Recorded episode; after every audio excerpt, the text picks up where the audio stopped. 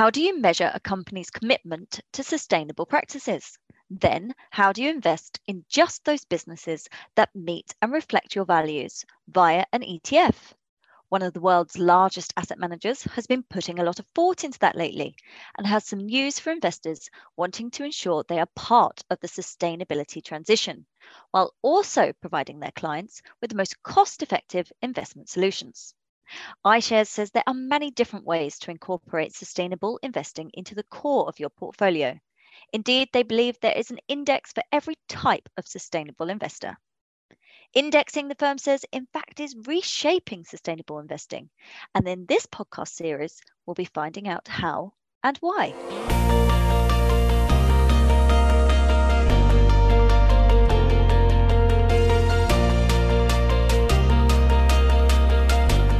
So, hello and welcome to the Sustainability Myth Busting podcast from Citywire in association with iShares.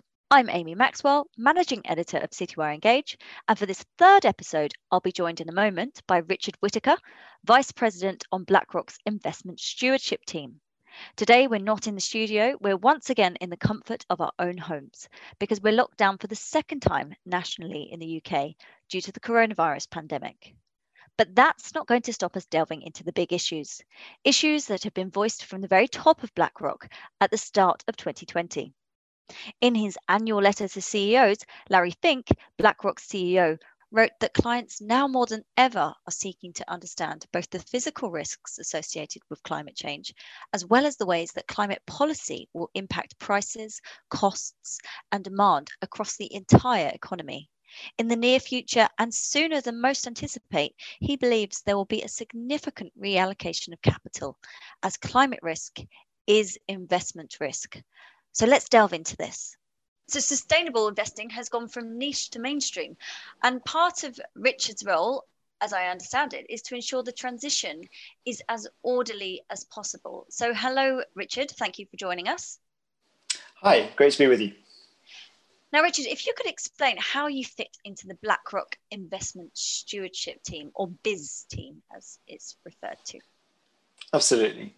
So I, as you say, am a part of the BlackRock Investment Stewardship team, the BIZ team, and and our role in BIZ is really an extension of BlackRock's role on behalf of its clients. We have a fiduciary duty to look after our clients' interests in the companies we invest in on their behalf, and we do that by focusing on the issues that are driving the long-term value of those investments. You you mentioned before how Larry's letter the start of this year laid out our conviction that sustainability integrated portfolios can provide clients better long-term risk-adjusted returns. Investment stewardship is an essential component of our efforts to make sustainability our standard at BlackRock. So who are we? Um, I am one of the sector analysts in investment stewardship who covers the companies that we invest in on behalf of our clients in the way that a, a sort of traditional investment analyst might. There are around 50 people in the team globally in located in seven locations worldwide. We use this global team with local presence, as we call it, to cover companies across the globe with relevant people covering companies in each of the Americas, EMEA, and Asia Pacific regions. I cover the consumer discretionary and consumer staples sectors in EMEA. Okay, that, that's the who. Now, let's look a bit of the what. Promoting robust corporate governance has been and remains at the heart of what we do in BIZ but the growing materiality of environmental and, and, social issues, the sort of things Larry mentioned in his letter, is bringing those issues ever higher up the stewardship agenda. Nowhere is that clearer than in relation to climate risk. We see clear evidence that climate risk is investment risk. We can dive more into this as we go along, but the top line is that we in BIZ have intensified our stewardship efforts in relation to those sustainability related risks, using all the stewardship tools available to us you highlighted we're on a journey to a place where performance on sustainability issues is increasingly recognized in the value of investments. Because of that, it's critical that we, as managers of capital on behalf of our clients, help those clients navigate the journey. I would say we provide that help in two main ways. Firstly, by continuing to increase our understanding of how sustainability related factors can affect investment value. And second, by making this understanding integral to the way BlackRock manages risk, constructs portfolios, designs products, and engages with investee companies. And that final point shows the fundamental role that we in BIS as stewardship plays within that wider drive towards embedding sustainability within the investment process. We need to use our stewardship tools to advocate for robust corporate governance and the sound sustainable business practices that are core to long term value creation for our clients. Excellent. Okay, and I understand you have three levers um, within that stewardship team to, to pull on. That's thought leadership, engagement, and voting. So, so let's begin with thought leadership. Well, as you say, thought leadership is, I think, one of the three main tools w- we use in stewardship. Thought leadership basically means working with regulators, standard setters, and other investors across the market to advance consistent best practices in corporate governance, in, co- in company disclosures, and of course, stewardship itself, shaping global industry standards in a way that promotes sustainable long term value creation. Let, let me give you an example. BlackRock has, for some time now, been advocating for more widespread and standardized adoption of sustainability reporting. You mentioned Larry's letter to our investee companies at the start of this year. That was a big plank of, of that letter. We believe enhanced reporting is critical for companies and investors to properly take into consideration material, environmental, social, and governance, ESG, risks and opportunities. To move everyone more towards that goal, we've been asking companies for reporting that's aligned with the recommendations of the Task Force on Climate Related Financial Disclosures, or TCFD for short, and also the metrics identified by the Sustainability Accounting Standards Board, or SASB. A key advantage of TCFD and SASB from an investor's perspective is that they're grounded in the language of business, of business planning and operations, and they're focused on facilitating disclosures that are financially material and, and decision useful fundamentally. So we've been advocating for these frameworks and, and we're now seeing building momentum in them being used by many constituencies across the industry investors companies policymakers. Just the other week the uk government for instance announced plans to make tcfd aligned disclosures mandatory across the economy by 2025 to add to that the body that oversees uk company reporting the financial reporting council the frc they also made clear that they want large UK companies to report against the TCFD recommendations and to use the SASB metrics relevant to their sector in their company reporting. So it's great we see this support in the UK, but I would also say we're seeing a much more dramatic increase on a much broader scale in engagement with TCFD and SASB. A lot of that has come since we included our ask for TCFD and SASB in Larry's letter in January. Some people have called that the BlackRock effect. Um, 1,500 organizations, that's companies, financial institutions, public authorities, they're, they're now formal supporters of TCFD. It's far more uh, in a huge increase uh, versus previous years. And by the end of the third quarter this year, more than 400 companies had reported industry specific uh, metrics by reference to SASB. That's around three and a half times more than in all of 2019. We've covered what's going on. Now let's move on to who you have to speak to and build relationships with to make further progress down the path of sustainability. Well, I would say that the the important uh, aspects, you know, particularly in this idea of thought leadership and trying to drive global standards, it has to be across the market. So it has to be with the uh, with the, the, the regulators, the standard setters, and other investors. And then obviously that flows down to, you know, to the companies themselves in the engagement and voting we have with them. Um, this idea of a sort of a cross market, uh, you know, very kind of like, you know, taking into, into account all the different sort of pieces of the jigsaw. I'd say that's that's really important, has real meaning, particularly for our iShares and our index strategies. Helping to drive the adoption of best practices, of course, crucial part of what we do for all of our clients. But I think it has particular resonance for our index equity clients. And it's an area where I think we have a unique role to play on their behalf, talking to all parts of the market, to, you know, to, to industry standard setters, to industry regulators, all the way down to companies.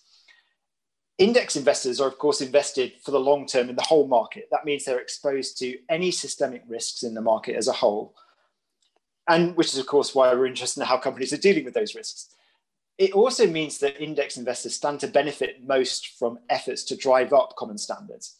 When companies across the market are well governed and they're managing systemic as well as idiosyncratic risks, you'd expect that to translate into sustainable long term value creation at an entire index level. And given their investment for the long term across the whole market, index strategies naturally have a particular ability to drive the adoption of better common standards. When we reinforce our support at market level for these frameworks by using our other stewardship tools, particularly engagement and voting, which means following up to understand how companies themselves are meeting our expectations and holding them accountable when they fall short. And when we have the scope to do that across markets and regions, we are seeing firsthand now how this is contributing to companies taking seriously the effect of sustainability risks on their long term value and doing something about it. We've understood who the important people are to talk to and build relationships with. Let's take that one step further. As we look around the world, how do you deal with different stages of policymaking and development on issues of sustainability? The existence of different regimes, often moving at different speeds, is, I would say, a constant feature of the work that we do. Um, these differences play an important role in how we take forward our, our global priorities as a team and determine our voting approach in different places let's think about the issue of climate risk that, that we started with. In, in Europe, the commitment to a just transition to a low carbon economy is a pretty generally accepted principle, and it's enshrined in, in many EU and national regulations. Company boards and management uh, and society, I would say, across the, across the piece are mostly aligned on the direction of travel. The debate probably is more around the pace of change, how burdens and benefits should be shared amongst different stakeholders in the Asia Pacific region, outside Japan and Australia, company awareness of you know of sustainability frameworks like TCFD and SASB they've talked about, and the adoption of those is still, I would say, relatively low. Um, we've got in those regions a lot of controlling owners, particularly state actors. And they might have different priorities for companies, and it can be more challenging for minority investor voices to be heard. That said, um, many Asia Pacific companies realize that compliance simply with local regulations may no longer be enough, uh, and, and that large global companies, investors expect more. And I think you know we are seeing seeing sort of policy making being an important catalyst for change there as well. We've seen recently landmark net zero commitments from China, from Japan, from Korea, and we're already starting to see this feed into the ambitions of, of some of the leading companies in that region. Uh, in the US, again, there are some differences there. There are limited formal requirements for corporate ESG disclosures. There's no formal corporate governance code there, for instance. But again, institutional investors are being heard, we think, by boards and by management. And we're finding that increasingly companies are embracing management and disclosure of sustainability risks. And I think the point around you know, getting greater consensus when it comes to the disclosure standards that they use for that should only just accelerate that conversation. Now let's move on to the other levers that you have to pull on in terms of raising standards through engagement and voting. Well, I'd say in addition, obviously, you know, to the to the thought leadership to advance consistent best practices across the market we've talked about, uh, yeah, I'd say the, the, the two other key stewardship tools we have are engagement and voting. Engagement is how we build our understanding of a company's approach to governance and sustainable business practices. It's how we communicate our views and ensure that companies understand our expectations. Now, this year at BlackRock within BIS, we had more than 3,000 engagements with around 2,000 companies. That was a record for us, an increase of more than 50% versus the previous year. So that's one way. And, and of course, voting is the other tool. It's how we hold companies accountable when they fall short of our expectations. Voting action generally takes two forms. We might vote against directors or other proposals put forward by management, or we might vote to support a shareholder proposal. So the biz team has certainly been busy. A 50% increase in engagements. I mean, that that is this it, the amount of work that's going into this is really borne out in that in that data.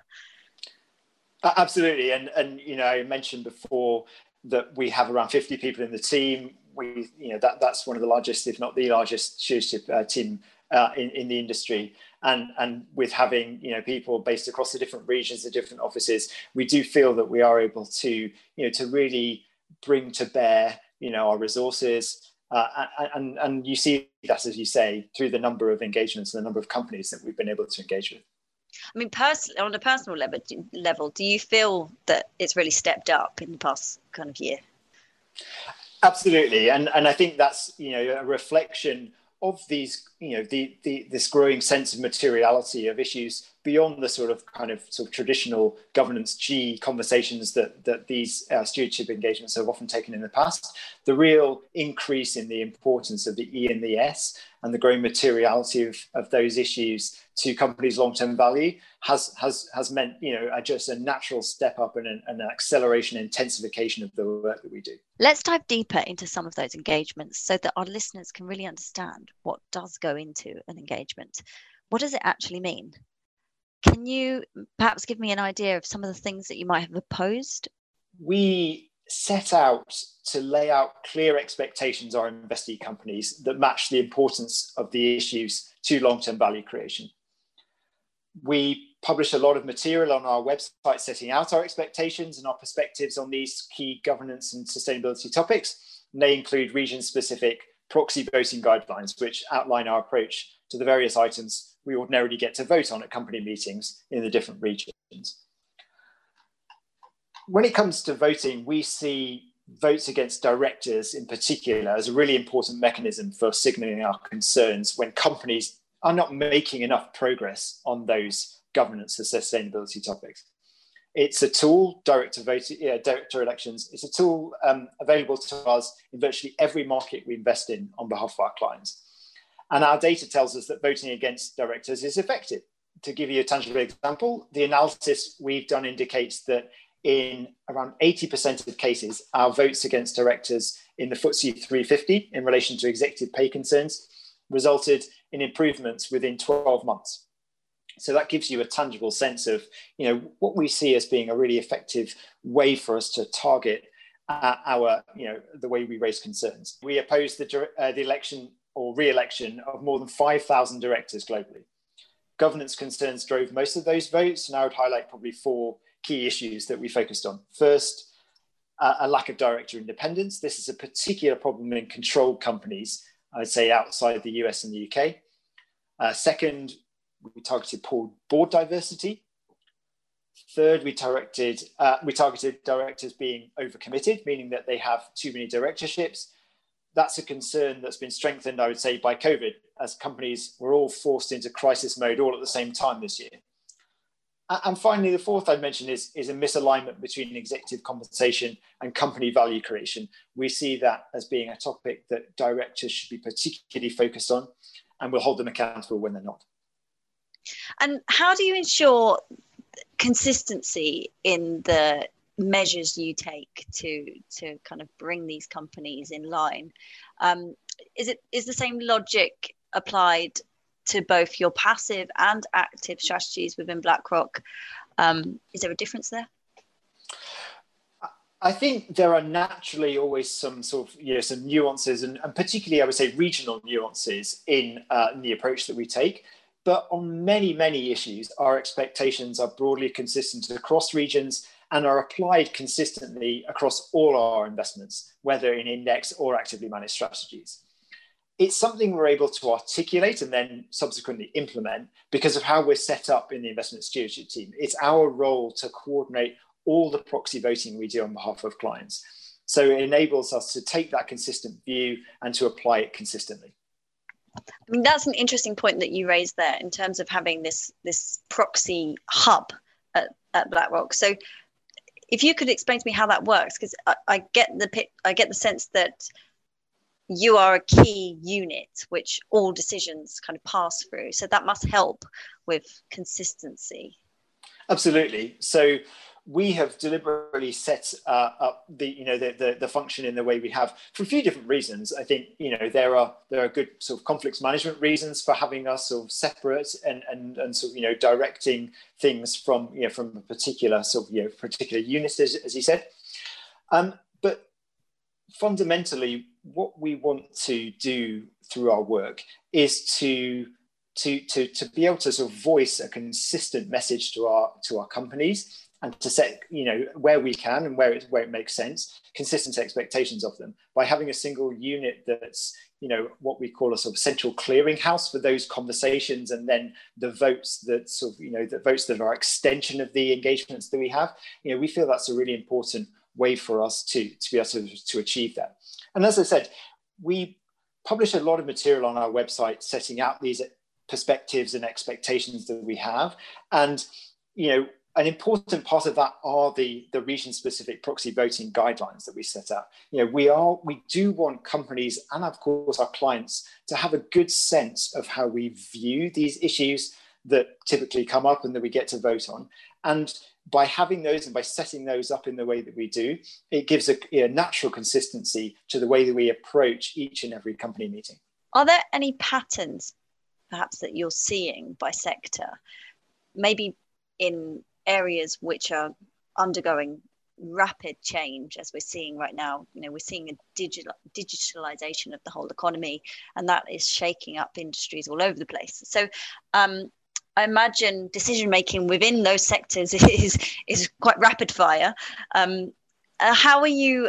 I mean, what are you witnessing in terms of decision making, and and how was maybe COVID 19 accelerated some of the decision making? The most obvious example is, I think, the one you started with, with, with the issue of climate change, particularly with companies in carbon intensive sectors where climate change poses the greatest material risk uh, to our clients' investments. Engagement for us remains a crucial tool here. It helps us fundamentally understand the approach that companies are taking and to assess how companies are progressing. And we see that you know, in these particular sectors, the pace of change and the direction that they need to go in, you know, their plans and our, our ability to understand those plans and assess how they're progressing is crucial. Fundamentally, we expect companies to have a credible plan for how they're managing climate risk. And as I said before, for that to be aligned with the TCFD framework, we want to understand their governance, their approach to risk management, their strategy for, for, for, for managing the, you know, the, the journey towards a low carbon economy, and the targets they've set for themselves in order to get there. This year, our team you know, significantly ramped up our climate related engagements with companies in carbon intensive sectors. In the 12 months to June this year, which is our sort of latest reporting period, we had more than 1,200 engagements with companies on environmental topics, including climate risk. That was an increase of nearly 300% compared to the previous year. So you mentioned that a three hundred percent increase in in engagement. So on your side, you're you're you know you are doing an incredible amount of work to to ensure that the companies you're investing in are on the right track. Now, do you think that the companies um, themselves are, are moving fast enough? What's your what's your perception there? This year is a great time to sort of take take a step back and try try to assess that. The pandemic has demonstrated what it's like to face the crystallization of a major systemic risk that very few market leaders anticipated or take, took any real steps to prepare for. I mentioned, you know, it's brought a range of social and economic issues to the forefront, challenging the sustainability of lots and lots of business models. Now, our conversations with companies have touched on how a purpose driven response to and a recovery from the pandemic can help to preserve things like their social license to operate and to enhance their long-term value. You see that through a variety of different things, I would say. A strong investment in their people, or a doubling down on their commitments, say to, you know, to support their stakeholders throughout their supply chain and that's consistent with some very long held views, as our CEO Larry Fink wrote in his 2018 letter to companies without a sense of purpose, no company can achieve its full potential. What's perhaps increasingly clear and has become increasingly clear this year is the evidence supporting that conviction. Investor interest in sustainable investing strategies has significantly accelerated this year, and we expect that trend to continue. Companies that fail to respond risk facing increasing market skepticism and probably over time a higher cost of capital. How are companies responding? Well, many of these issues are already on board's agendas. What we as investors can do now, of course, is work to keep them there. And you know, we do that by continuing to prioritize them in our investment activities, particularly our stewardship activities. And we will look to company leaders fundamentally to take decisions around sound governance, sustainable business practices that will continue to lead to long term value creation on behalf of our clients. We will engage where it matters most, focusing on financial materiality and business relevance. And of course, we'll continue to ground our analysis and our voting decisions on achieving the outcomes most aligned with our clients' long term economic interests as shareholders. Do we see evidence that companies are responding to that? I think, I think we do. And you know, the job for us as investors now, as I say, is to continue to keep those issues on their agendas, to keep engaging with them, and obviously holding them to account through our voting decisions where we see a misalignment. And we see that as being the way to continue driving progress here.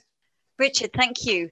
It's very clear that um, climate risk certainly is translating into investment risk, and uh, BlackRock and uh, iShares, you're doing your utmost to ensure that the companies you invest in are aware of that. so, thank you very much for laying out uh, all of your insights with us today. Great to talk to you. Thanks, Amy.